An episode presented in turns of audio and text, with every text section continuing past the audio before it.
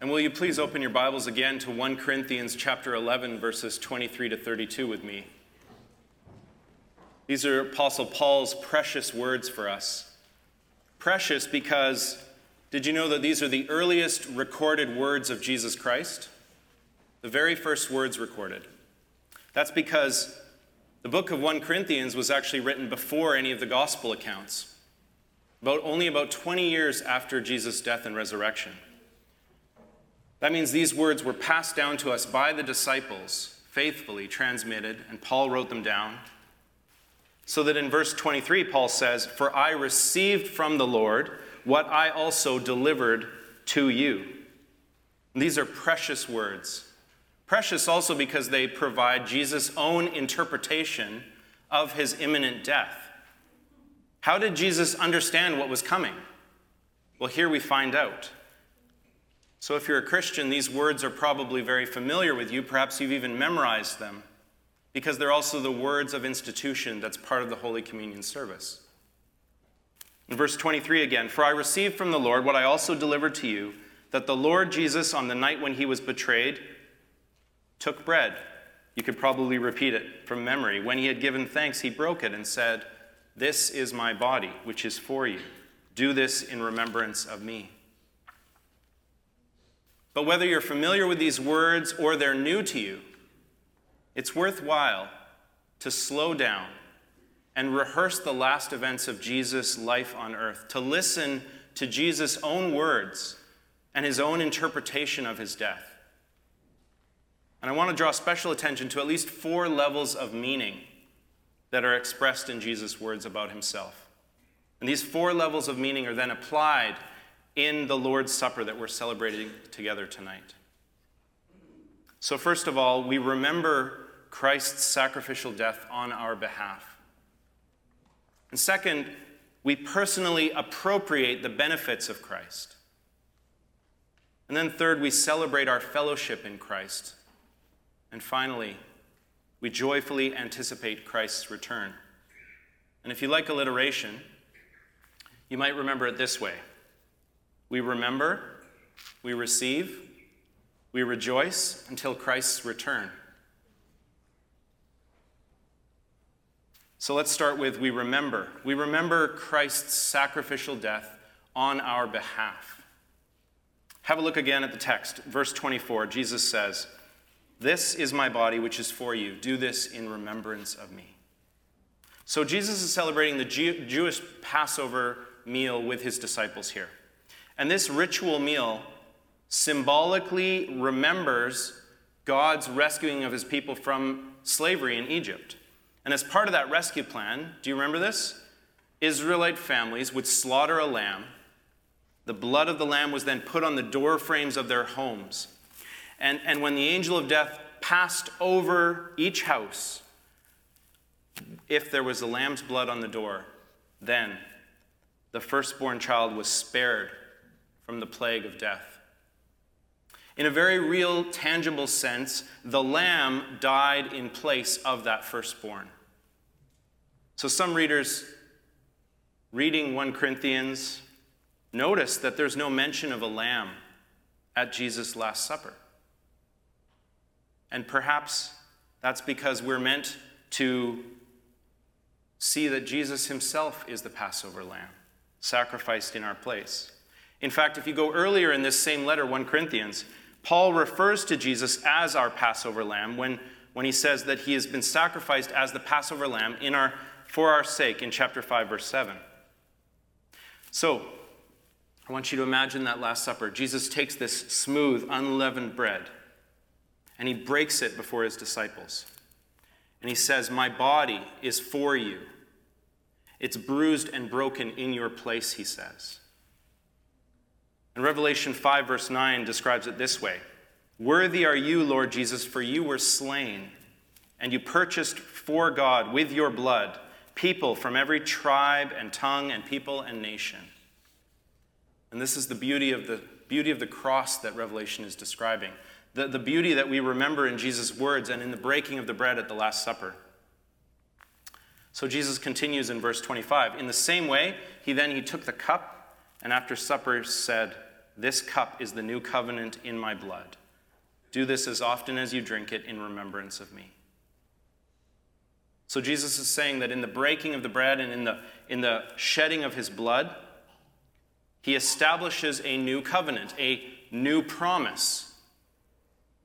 A promise that's not based on the Old Testament laws, but on the forgiveness of sins by faith and the gift of the Holy Spirit to all believers. This is the new covenant promise. Jesus says, Do this, rehearse this, repeat these words and actions together, share this meal together, so that you will remember everything I've done for your sake. So, first, then, in the Lord's Supper, we remember Christ's sacrificial death on our behalf. What's the first R? We remember. And that brings us to the second R. We receive. We personally appropriate the benefits of Christ. So, one of the amazing things about Holy Communion is that it's not a religious ritual that only insiders can understand. If you're new to Christianity, if you're visiting us tonight, I'm certain that there are going to be things about tonight's service that are a bit odd, a bit strange, a bit new to you. But the simple message of the symbolic meal is the proclamation of the universal good news of God's love in Jesus. And that's a message that anyone can hear because every human being can relate to eating and drinking. This is a universal symbol that we have. St. Augustine called the supper proclaiming the gospel in visible words. Visible words, isn't that great? And Paul agrees with, with that in verse 26 of our passage. Have a look at verse 26. For as often as you eat this bread and drink the cup, you proclaim the Lord's death until he comes. Isn't that a strange way to describe the meal as a proclamation? The word proclaim usually means to show or to announce. It's usually used in the New Testament to refer to the verbal proclamation of the gospel. But here, Paul says that we actually proclaim the gospel in both word and sacrament. We proclaim it, in fact, using all five of our senses. So, so imagine for a moment we see the bread and the wine, and we remember Christ's body and blood given for us. And then, and then we hear Jesus' words This is my body given for you. This is the blood of the new covenant. We, we hear these words explaining the meaning behind the sacrifice. And then we smell and we touch the elements as they're placed in our hands. And finally, we, we put them to our lips and we taste them. We taste them as we eat and drink by faith. All five senses are being used. The whole person is engaged in this gospel message. In other words, we receive the gospel in a way that goes far beyond mere mental recollection. And in this way, we actually begin to personally appropriate the benefits of Christ. And these benefits are far too numerous for, for me to elaborate on all of them. So I just, I've chosen three. Three that I want to show you that directly connect to the symbol of eating and drinking. So, first of all, just as a homemade loaf of bread, a warm loaf out of the oven, together with a rich glass of red wine. They nourish your body, don't they? They nourish and bring joy to your taste buds. So too, the richness of Christ's reconciling death, the new life that he gives you, it nourishes your soul and fills you with joy in a very similar way. Another benefit just as when I ingest bread and, and I drink wine, they become part of my body, inseparable from the rest of me. That's a picture. So too, the richness of Christ, Christ's reconciling death, his, his death and resurrection, and the Holy Spirit within me, they unite me with Christ so that I'm united in that same way that's inseparable. And then finally, what's another benefit that we see here in this symbol? Just as I come forward tonight with open hands, empty, bringing nothing to receive food and drink at the table. Just as that, so too I receive all the benefits of Christ simply by faith, as a free gift, not because of any hard work I've done, not because of any religious obedience, but simply by grace.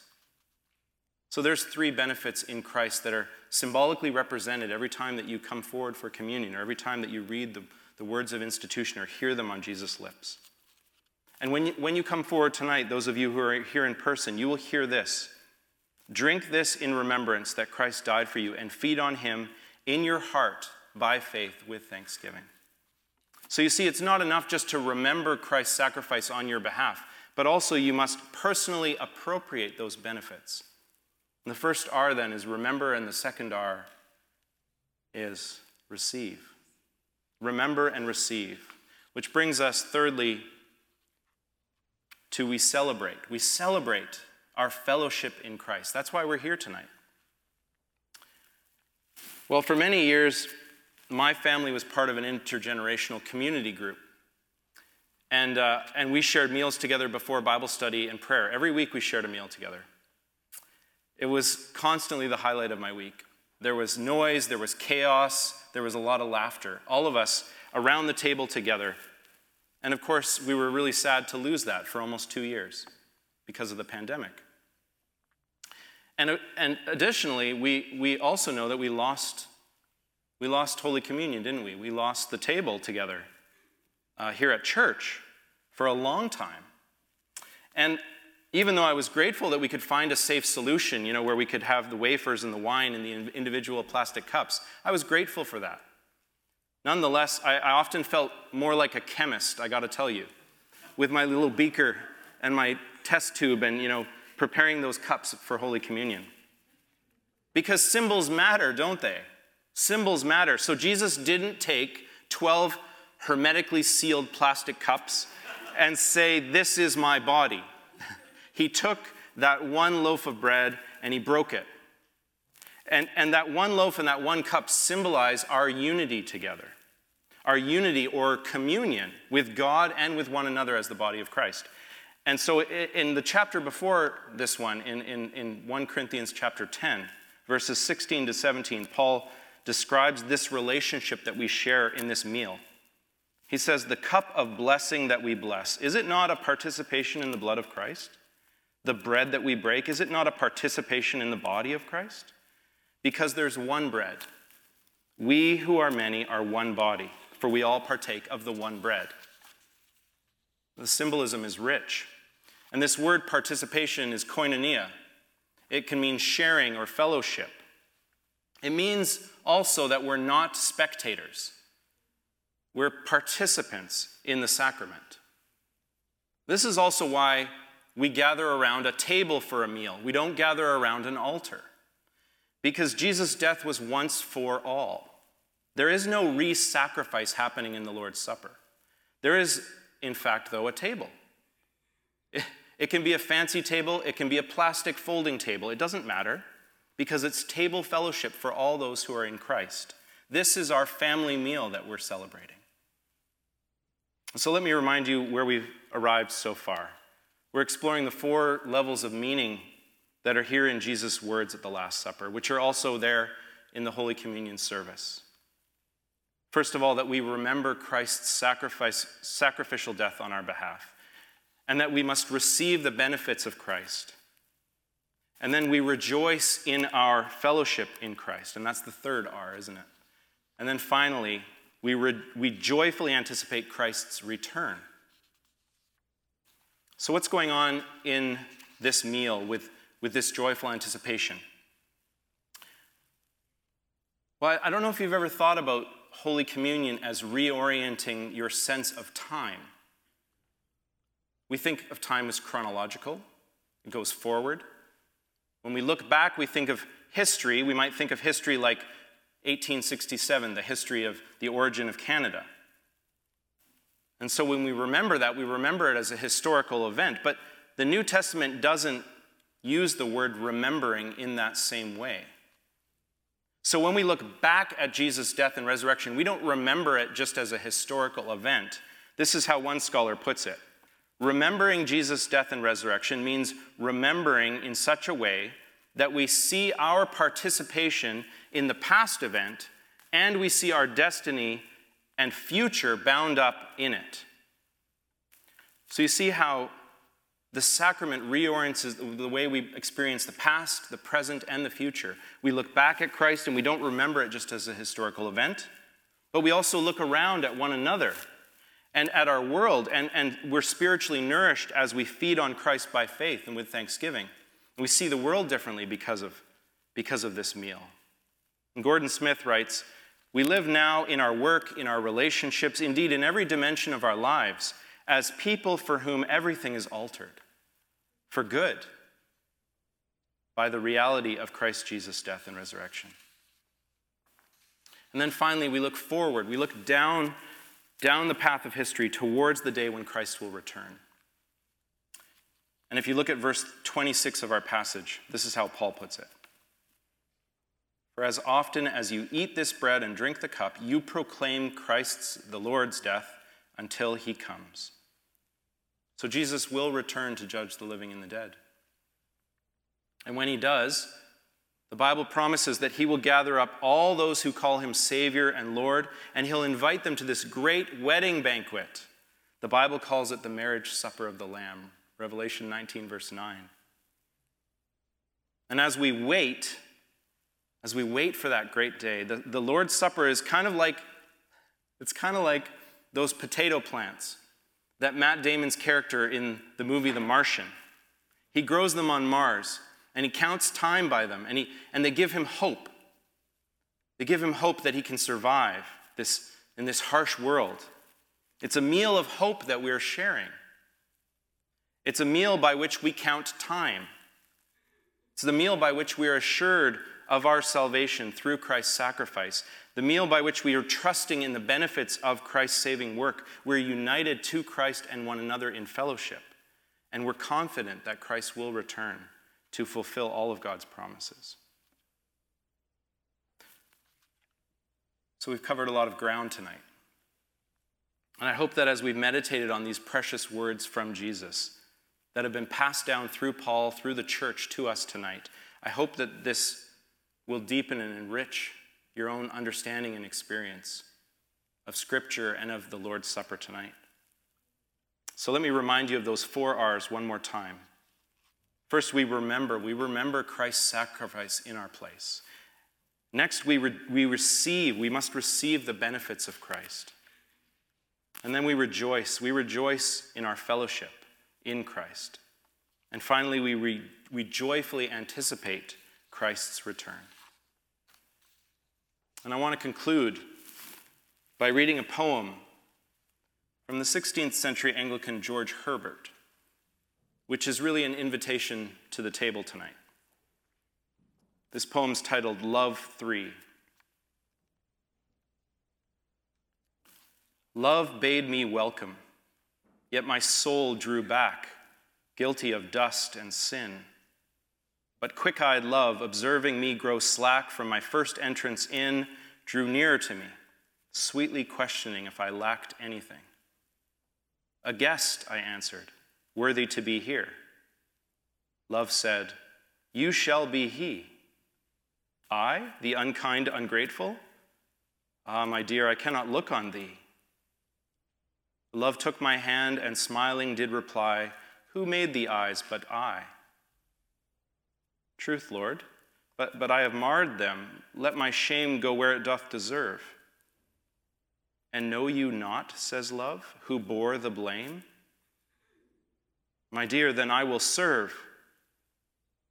You must sit down, says love, and taste my meat. So I did sit and eat. Amen.